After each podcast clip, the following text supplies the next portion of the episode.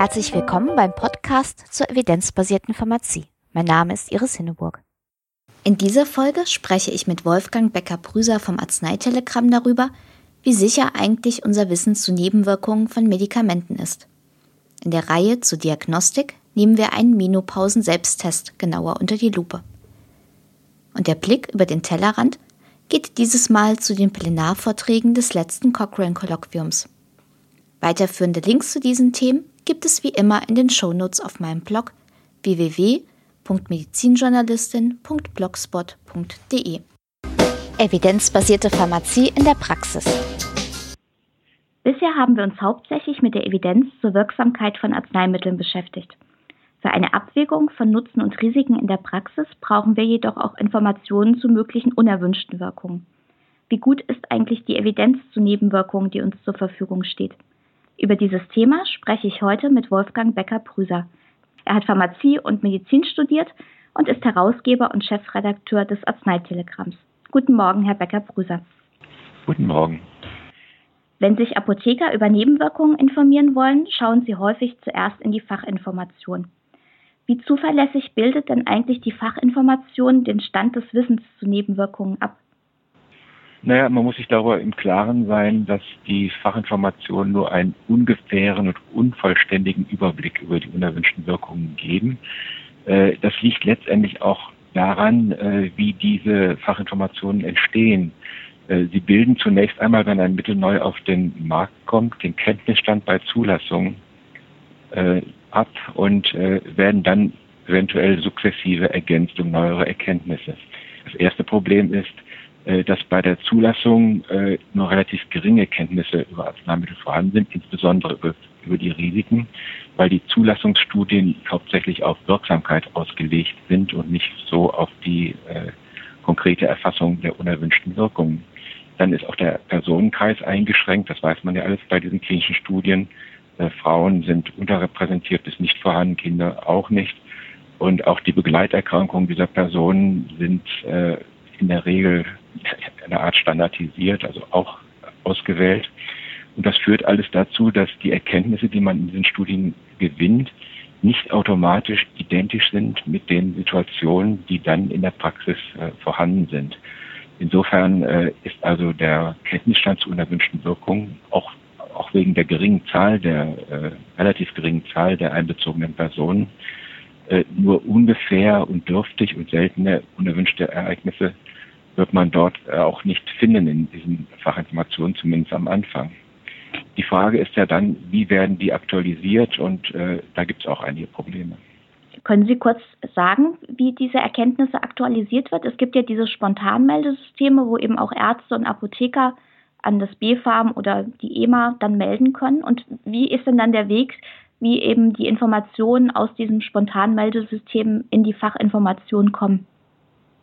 Na, ich befürchte, da gibt es keinen so systematisierten Weg, weil es ganz erhebliche Probleme gibt, äh, dass äh, auch relevante Informationen überhaupt in die Fachinformationen äh, reingelangen. Und wie lange das dauert, ist auch eine ganz wichtige Frage.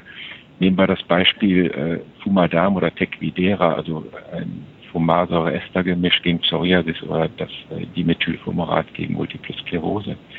Da weiß man schon seit Jahren, dass es eine potenziell tödliche opportunistische Infektion geben kann unter der Therapie mit diesen Mitteln. Äh, die PML, also progressive multifokale Leukoenzephalopathie, äh, diese wurde mindestens äh, seit 2013 berichtet, aber die steht bis heute noch nicht in den Fachinformationen drin.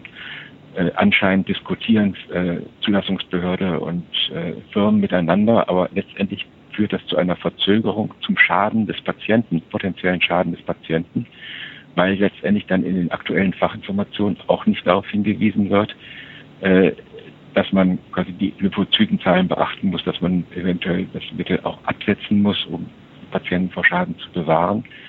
All das ist äh, leider nicht drin und das ist letztendlich auch kennzeichnend für die verschleppende Art und Weise, wie auch relevante Informationen in Fachinformationen aufgenommen werden. Ein anderer Punkt ist auch äh, die Angaben zur Häufigkeit, die in Fachinformationen gemacht werden. Äh, das sind ja auch letztendlich relativ zufällige Zahlen, obwohl sie exakt klingen. wenn man beispielsweise in äh, Fachinformationen von Empagliflozin äh, reinguckt, das ist ein äh, relativ neuer Hemmstoff äh, des renalen Natriumglucose-Cotransporters mit dem Handelsnamen Yadianse, äh, dann findet man dort beispielsweise äh, Hinweise zu Harnwegsinfektionen als unerwünschte Wirkung äh, bei 7,6 Prozent oder 9,3 Prozent, je nach Dosis sogar gesplittet. Da könnte man denken, Donnerwetter, das ist ja exakt angegeben. Aber letztendlich äh, ist das etwas, was eine zufällige Angabe ist. Wenn ich nämlich die letzte und jüngste Studie mir angucke, äh, hierzu eine Sicherheitsstudie, die von der FDA äh, lanciert worden ist, äh, dann tauchen dort Zahlen auf, die bei 17,8 Prozent und 18,2 Prozent liegen, also doppelt so hoch sind. Die große Frage ist jetzt, wann wird die Fachinformation entsprechend angepasst, äh, dass der Kenntnisstand eben da auch ein anderer ist inzwischen. Und äh, hier liegt wirklich einiges im Argen. Und ähm, können Sie noch mal kurz was dazu sagen? Die Zahlen, die Sie gesagt haben, die beziehen sich ja vermutlich auf die Häufigkeit im Behandlungsarm. Und bei diesen Harnwegsinfekten ist es ja sehr plausibel, dass es tatsächlich auch ein kausaler Zusammenhang ist, weil einfach ein möglicher Nebenwirkungsmechanismus auch plausibel wäre. Jetzt gibt es aber ja auch häufig ähm, andere Beschwerden wie Kopfschmerzen oder Bauchschmerzen, die eigentlich auch ein ganz gesunder Patient einfach mal hat, ohne dass was Bedenkliches vorliegt. Wie kann man denn das auseinanderhalten, wenn eben in den Fachinformationen dann immer nur die Daten aus den Behandlungsarmen auftauchen? Ja, ich glaube, es wäre auch äh, gar nicht sinnvoll, hier äh, Placebo beispielsweise abzuziehen. Äh, es ist auch so, dass auch in diesen äh, Studien mit Empagliflozin in der Placebo-Gruppe ein sehr hoher Prozentsatz auch Harnwegsinfektionen hat. Das ist äh, letztendlich kennzeichnet die Situation, so wie die dargestellt wird mit den Prozentangaben, die jeweiligen Erkenntnisse in den Studien, wegen mir in dem, äh, wie Sie sagen, im Verumarm äh, aber äh, das ist Therapierealität.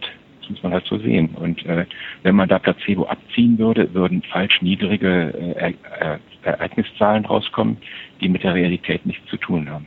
Das heißt also, dadurch ähm, hat man im Prinzip dann auch noch trotz der quasi künstlichen Studiensituation so ein bisschen Real Life noch mit in den Ergebnissen drin.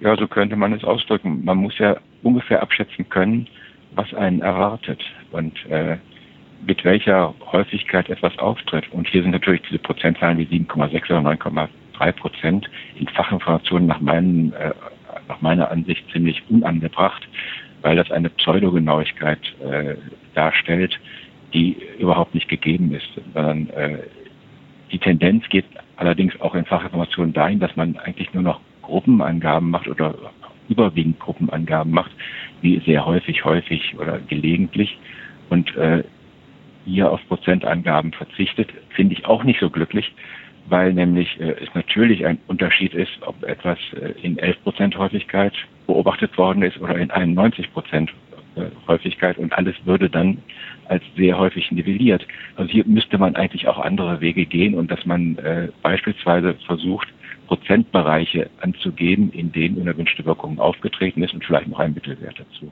Solche ähnlichen Angaben finden sich ja auch ähm, in der Arzneimittel-Telegramm-Datenbank oder dem Netzwerk der gegenseitigen Information. Das gibt es, wenn ich es richtig weiß, seit ungefähr 30 Jahren. Und das ist ja im Prinzip so eine Art extra Spontanmeldesystem, das das Arzneitelegramm etabliert hat. Können Sie ein bisschen was dazu erzählen, wie es eigentlich dazu gekommen ist, dieses Netzwerk zu etablieren? Naja, wie Sie sagen, das ist äh, vor ungefähr vor 30 Jahren etabliert worden. Und zwar ist es damals äh, ganz bewusst etabliert worden unter dem Hintergrund, dass Meldungen, die an äh, die Erfassungsbehörden, also beispielsweise das damalige Bundesgesundheitsamt geschickt worden sind, dort wie eine Art äh, Bermuda-Dreieck verschwunden sind. Das heißt, äh, die sind weder öffentlich ausgewertet worden, noch haben die Melder irgendwelche Rückkopplungen dazu gekriegt. Das heißt, äh, die sind irgendwo verschwunden. Damit passierte nichts. Und das war für uns der Anlass. Wir machen ein eigenes äh, Erfassungssystem und äh, berichten darüber monatlich im Arzneitelegramm. Und letztendlich hat das auch heute noch seine Funktion, denn äh, obwohl die Datenbanken heute von, vom BfArM oder von der Europäischen Behörde äh, öffentlich sind, sind sie doch wenig gebrauchstauglich, ist jedenfalls mein Eindruck. Äh, das heißt, äh, wenn man dort recherchiert, ist es kompliziert. Man stochert ein bisschen im Nebel rum, weil man nicht weiß, welche Kodierungen dort verwendet werden oder wie die sich überlappen. Man ist nie sicher, ob man alles äh, gefunden hat, was man gesucht hat. Und äh, letztendlich gibt es zwar besondere Eigenarten, die das, die Auswertung noch erschweren. Beispielsweise werden unerwünschte Wirkungen aus dieser BfArM-Datenbank gelöscht, wenn sie veröffentlicht worden sind oder äh, UAW-Berichte werden nicht aufgenommen, wenn sie im Rahmen einer klinischen Studie äh, aufgetreten sind, auch wenn sie dem BfArM gemeldet worden sind. Das ergibt alles unterm Strich ein, ein ja, Bild wie Schweizer Käse. Und äh, gerade bei relevanten, also bei schwerwiegenden unerwünschten Wirkungen, die ja relativ hoffentlich oder meistens relativ selten sind, ist es wichtig, alle verfügbaren Informationen zu haben, auch in einer solchen Datenbank. Und äh, da tut das BFARM denjenigen, die dort nachschauen, nichts Gutes. Das heißt, Sie würden sagen, es ist auch heute noch sinnvoll, dass es dieses Netzwerk der gegenseitigen Informationen gibt und dass zum Beispiel auch Ärzte und Apotheker nicht nur eben ans BFARM oder die EMA melden, sondern eben entsprechend auch dann an das Arzneitelegramm. Ja, es ist auch kein, kein, keine Sackgasse äh, ans Arzneitelegramm zu melden, denn wir melden alles das, was äh, wichtig ist, also lebensbedrohlich, tödlich, äh, schwerwiegend oder zu Stoffen, die in der öffentlichen Interesse gerade stehen, auch an die zuständigen Behörden weiter, ans BAI und an das BfArM. Außer im Netzwerk der gegenseitigen Informationen finden sich ja auch in der Datenbank des Arzneitelegramms Informationen zu unerwünschten Wirkungen zu bestimmten Arzneistoffen. Wenn man sich jetzt das im Vergleich zu den Fachinformationen anschaut, also was man da an Informationen zu Nebenwirkungen findet. Welchen Vorteil hat denn der Apotheker, wenn der auch zusätzlich eben noch in die Datenbank zu den Nebenwirkungen reinschaut? Ja, die ATD-Datenbank äh, des Arzneitelegramm ist weit umfassender als der Kenntnisstand der Fachinformationen. Äh, die unerwünschten Wirkungen, die in der Fachinformation genannt werden, sind natürlich in der ATD-Datenbank auch enthalten. Aber äh, letztendlich fließen dort auch ein, äh, beispielsweise Produktinformationen äh, aus anderen Staaten, äh, vor allen Dingen aus den USA, die dort überwiegend sehr viel ausführlicher sind als die deutschen Produktinformationen. Es fließen ein äh, Warnungen und Meldungen von Behörden weltweit, also von den relevanten Behörden natürlich, beispielsweise in Neuseeland, USA, Frankreich, Großbritannien, Japan und so weiter. Und äh, es fließen ein äh, all das, äh, was wir äh, über das Arzneitelegramm in Studien lesen und dort als neue Erkenntnisse auch zu Risiken äh, finden. Ich habe ähm, mal ein paar Beispiele verglichen, die Häufigkeitsangaben in der Datenbank und in den Fachinformationen und manchmal weicht es ja voneinander ab. Können Sie da noch kurz was dazu sagen, wie Sie da zu den unterschiedlichen oder zu den abweichenden Einschätzungen zur Häufigkeit kommen? Ja, die abweichenden äh, Angaben zu Häufigkeiten, die ergeben sich mehr oder weniger automatisch durch die unterschiedlichen Quellen oder durch den größeren Quellenbestand, äh, der in die ATD-Datenbank eingeht. Äh, es ist manchmal ganz erstaunlich zu sehen, wie sehr sich die Prozentangaben oder auch die Häufigkeitsangaben allein schon in den europäischen und in den US-amerikanischen Fachinformationen unterscheiden. Man muss allerdings sagen, dass in letzter Zeit die äh, Behörden enger zusammenarbeiten und dort äh, häufig fast wortidentische äh, Fachinformationen herauskommen, aber in weiten Bereichen sind sie doch sehr unterschiedlich noch. Das ist aber eigentlich sehr erstaunlich, oder? Also weil ich immer den Eindruck hatte oder verstanden habe, dass man eigentlich zum Beispiel aus Spontanmeldungen nur sehr schwierig Häufigkeitsangaben generieren kann oder fast oder eigentlich gar nicht valide. Und das, was an Studienmaterial vorliegt, ist ja, müsste ja eigentlich bei den Behörden gleich sein. Naja, also erstens äh, aus äh, spontanen Berichten kann man keine Häufigkeitsangaben äh, ablesen. Ich ärgere mich manchmal auch sehr darüber, wenn äh, irgendwo in welchen Tabellen in deutschen Fachinformationen drinsteht mit einem Sternchen äh, aus der spontanen Berichterstattung, dann steht dann auch noch sehr selten äh, dabei. Äh, das ist eine Aussage, die wird man in dieser Form nie treffen können. Man kann halt sagen, okay, es ist berichtet worden und man muss es auch in der Fachinformation nennen, aber eine Häufigkeitsklassifizierung müsste man sich eigentlich, äh, dürfte man eigentlich dort nicht vornehmen. Und die Studienfrage äh, hängt natürlich beispielsweise auch mit dem Zeitpunkt der Zulassung zusammen. Und äh, es kann sein, wenn ein, zwei Jahre Unterschied äh, dazwischen liegen, dass der Kenntnisstand durch Studien dann schon wieder ganz anderer ist. Und letztendlich bewerten auch äh, die Studie, die äh, Behörden international Studien unterschiedlich äh, und kommen zu anderen Ergebnissen. Das muss man auch dabei realisieren. Manche klammern einige Studien aus, weil sie sagen, die sind auch schon bezogen auf die Wirksamkeit äh, nicht äh, überzeugend und äh, wenig valide und andere, sodass die Gesamtmenge der Studien, die eingeht in solche Bewertungen und auch als Basis für Angaben zu unerwünschten Wirkungen unterschiedlich sein kann. Das heißt also, es ist sehr sinnvoll, dass man sich da einfach die unterschiedlichen Informationen aus den verschiedenen Ländern auch anschaut, weil eben unterschiedliche Maßstäbe manchmal herangezogen werden. Und das findet man dann eben entsprechend in der Datenbank des Arzneimitteltelegramms. So kann man es nennen. Äh, man muss, sich, man muss eigentlich im Hinterkopf haben, dass die Daten, die in Fachinformationen drinstehen, nur ungefähre Daten sind und nur einen äh, unvollständigen Überblick geben. Und zum Teil äh, mit der, äh, ja, dem reellen, realen Kenntnisstand deutlich hinterherhinken. Und äh, da sollte man eben auch andere Quellen benutzen, um äh, einen besseren Überblick über den Kenntnisstand zu bekommen. Hm.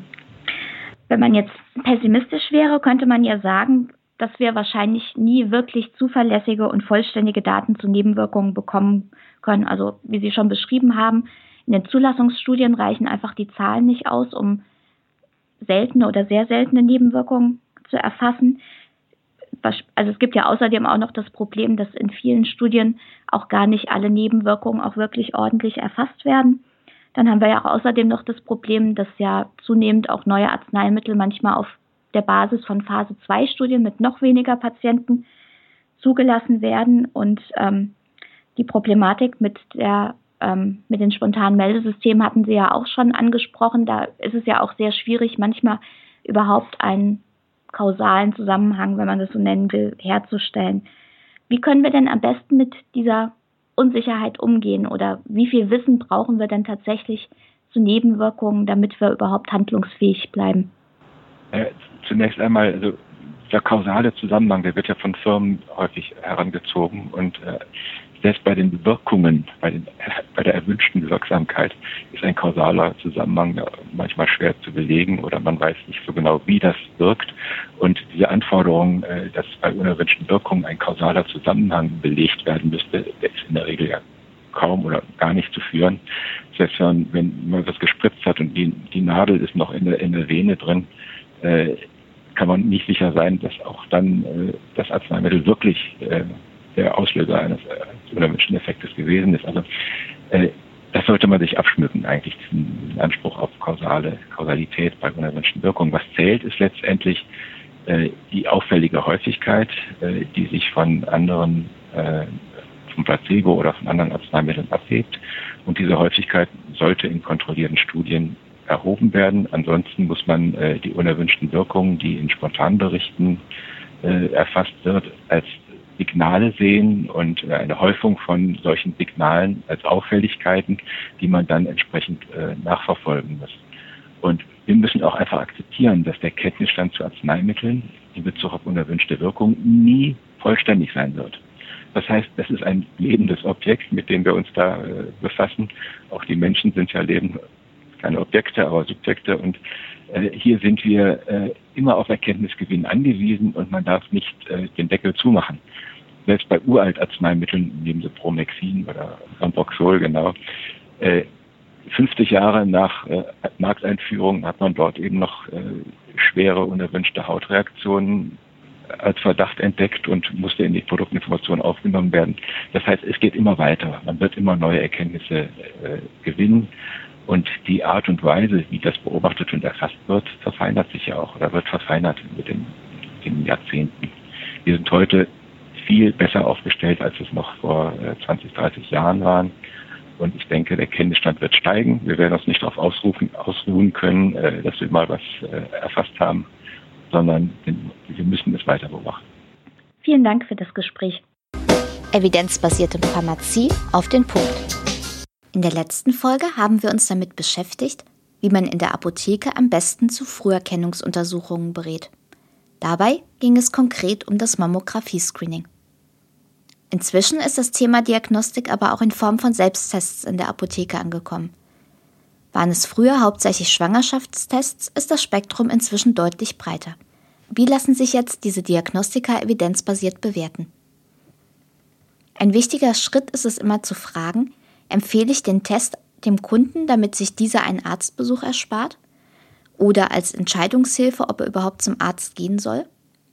In diesem Fall wäre auch noch zu unterscheiden, ob bereits Symptome vorliegen oder ob der Kunde den Test als allgemeines Screening versteht. Oder will der Kunde auf der Basis des Tests eine konkrete Selbstbehandlung durchführen, also zum Beispiel mit OTC-Arzneimitteln oder Nahrungsergänzungsmitteln? Welche Informationen man für die Beurteilung im Einzelfall braucht, schauen wir uns heute am Beispiel eines Menopausen-Selbsttests an. Stellen Sie sich vor, Sie bekommen ein lukratives Einführungsangebot und müssen jetzt entscheiden, ob Sie den Test zukünftig aktiv empfehlen wollen, damit sich eine umfangreiche Direktbestellung auch wirklich lohnt. Ein Blick in die Werbematerialien verrät, dass der Test Frauen im Alter ab 45 Jahren erste Anhaltspunkte dafür liefern soll, ob bestimmte körperliche Beschwerden womöglich auf den Beginn der Wechseljahre zurückzuführen sind. Solche Symptome können etwa Hitzewallungen sein oder auch Zyklusunregelmäßigkeiten. Welches diagnostische Prinzip steckt jetzt hinter diesem Test? Die Gebrauchsinformation gibt an, dass der Test die Konzentration von follikelstimulierendem Hormon, also FSH, im Urin bestimmt. Dazu soll die Kundin den Morgen Morgenurin verwenden. Der Test fällt positiv aus, wenn der FSH-Spiegel bei mindestens 25 Milli-internationalen Einheiten pro Milliliter liegt. Bei einem positiven Testergebnis rät die Anleitung der Anwenderin dazu, den Test nach fünf bis sieben Tagen zu wiederholen. Dazu sind in der Packung zwei Testkassetten enthalten. Fällt auch der zweite Test positiv aus, wird empfohlen, dass die Frau mit ihrer Gynäkologin spricht. Fällt der zweite Test dagegen negativ aus, sollte die Frau ebenfalls ärztliche Beratung suchen oder den Test nach 40 bis 60 Tagen nochmals wiederholen. Die Wiederholung des Tests soll ausschließen, dass der FSH-Spiegel nur vorübergehend auf hohem Niveau liegt. Die Genauigkeit des Tests wird mit 92,8 Prozent angegeben. Was heißt das jetzt genau? Da hilft nur eine Anfrage beim Hersteller bzw. Vertreiber. So lässt sich im konkreten Fall in Erfahrung bringen, dass die Sensitivität des Tests bei 82 Prozent liegt, die Spezifität bei 98,3. Das hört sich natürlich erstmal gut an, aber zu fragen ist ja, was war denn eigentlich der Referenzstandard? Und da hat die Nachfrage ergeben, dass diese diagnostische Genauigkeit nicht im Vergleich zur klinischen Diagnose der Perimenopause, also der Wechseljahre, bestimmt wurde, sondern im Vergleich zur Bestimmung des FSH-Spiegels im Serum. Jetzt ist natürlich die Frage, wie gut kann ein zweimaliger FSH-Test tatsächlich den Beginn der Wechseljahre vorhersagen? Dazu muss man sich etwas näher mit der Menopause und den Hormonveränderungen in dieser Zeit beschäftigen. Die Menopause ist der Zeitpunkt, an dem die reproduktive Phase der Frau endgültig beendet ist, also der Zeitpunkt der letzten Regelblutung. Die Perimenopause ist definiert bis ein Jahr nach der letzten Menstruationsblutung. Danach beginnt die Postmenopause. Ob sich eine Frau in der Postmenopause befindet, wird klinisch in der Regel retrospektiv festgestellt. Und zwar dann, wenn bei einer Frau nach dem 45. Lebensjahr seit zwölf Monaten keine Regelblutung mehr aufgetreten ist. Veränderungen des Menstruationszyklus können aber schon am Ende der reproduktiven Phase auftreten. Und beim Übergang in die Perimenopause schwankt der Zyklus dann häufig noch mehr. So können sich etwa zwei hintereinander liegende Zyklen auch um mehr als sieben Tage in der Länge unterscheiden. In der späteren Perimenopause können auch längere Zeitraum, also mehr als 60 Tage, ganz ohne Menstruationsblutung bleiben. In Industrieländern hat etwa die Hälfte der Frauen im Alter von 48 bis 52 Jahren bereits die Menopause erlebt. Individuell gibt es da aber starke Schwankungen. Gleiches gilt auch für die Perimenopause, die bis zu drei oder mehr Jahren andauern kann. Wie stark Frauen unter Wechseljahresbeschwerden wie Hitzewallungen leiden, ist von Frau zu Frau sehr unterschiedlich ausgeprägt.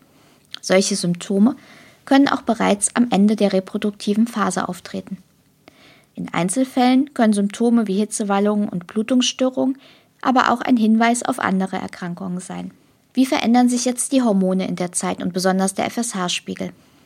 Schwankungen im FSH-Spiegel gibt es auch bereits während der reproduktiven Phase. Als Referenzbereiche werden in der Follikelphase 2 bis 10 Milli-internationale Einheiten pro Milliliter angegeben, in der Ovulationsphase 8 bis 20 und in der Lutealphase 2 bis 8. Das ist jeweils im Serum gemessen. Bereits am Ende der reproduktiven Phase steigen die FSH-Spiegel an. Werte über 25 Milli-internationalen Einheiten pro Milliliter gelten nach den Straw plus 10 Kriterien als Indikator für die späte Perimenopause. Der FSH-Anstieg setzt sich bis etwa zwei Jahre nach der letzten Regelblutung fort, danach stagnieren die FSH-Spiegel. Individuell können FSH-Spiegel aber deutlich variieren. Kritiker weisen darauf hin, dass dieser Grenzwert nicht prospektiv validiert ist, sondern nur retrospektiv aus Beobachtungsstudien abgeleitet wurde. Gynäkologen halten den FSH-Test nicht routinemäßig für notwendig, um den Status Wechseljahre feststellen zu können. Dazu reichen eine Anamnese und klinische Zeichen in der Regel aus. Die US-amerikanische Zulassungsbehörde FDA warnt Anwenderinnen davor, die Ergebnisse von FSH-Tests als definitiven Beleg für den Menopausenstatus zu verwenden und auf dieser Basis etwa auf reguläre Verhütungsmittel zu verzichten. Nicht anwendbar ist der FSH-Test bei der Verwendung hormoneller Kontrazeptiva, da die erhöhten Spiegel von Östrogen und Gestagen über einen negativen Rückkopplungsmechanismus die FSH-Ausschüttung senken. Auf der Basis dieser Informationen kann man abschätzen, dass vermutlich nur wenige Kundinnen einen echten Nutzen durch die Anwendung eines FSH-Tests hätten. Sind die vermeintlichen Wechseljahresbeschwerden so stark, dass die Frau eine Behandlung wünscht, wäre in jedem Fall ein Arztbesuch zur Abklärung sinnvoll. Aufgrund der Ergebnisse des Tests auf eine sichere Verhütung zu verzichten, könnte im Zweifelsfall zu einer unerwünschten Schwangerschaft führen.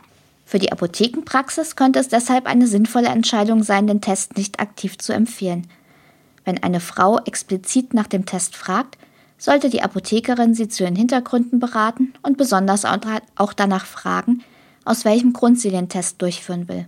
So kann die Kundin eine informierte Entscheidung für oder gegen den Test treffen. Die Referenzen zur verwendeten wissenschaftlichen Literatur und anderen Quellen finden Sie in den Shownotes. Über den Tellerrand. Anfang Oktober hat das diesjährige Cochrane-Kolloquium in Wien stattgefunden. Thema war Filtering the Information Overload. Inzwischen sind Videos aller Plenarvorträge auf YouTube verfügbar. Besonders interessant finde ich die Vorträge der zweiten Plenarveranstaltung. Dort berichtet etwa John Ioannidis, warum ein zu viel an systematischen Übersichtsarbeiten auch Schaden anrichten kann. Hilda Bastian stellt Herausforderungen für und durch systematische Reviews vor und Ben Goldacre gibt einen ersten Einblick in die geplante Open Trials Plattform. Auch die Vorträge in der vierten Plenarveranstaltung lohnen. Die Referenten stellen die Frage, wie das Wissen aus systematischen Übersichtsarbeiten in die Praxis kommen kann und welche Barrieren dabei bestehen. Besonders spannend im Vortrag von Magne Nylander Norwegen stellt für alle Einwohner einen freien Zugang auf wichtige medizinische Fachzeitschriften up-to-date und die Cochrane Library zur Verfügung. Davon können wir in Deutschland nur träumen.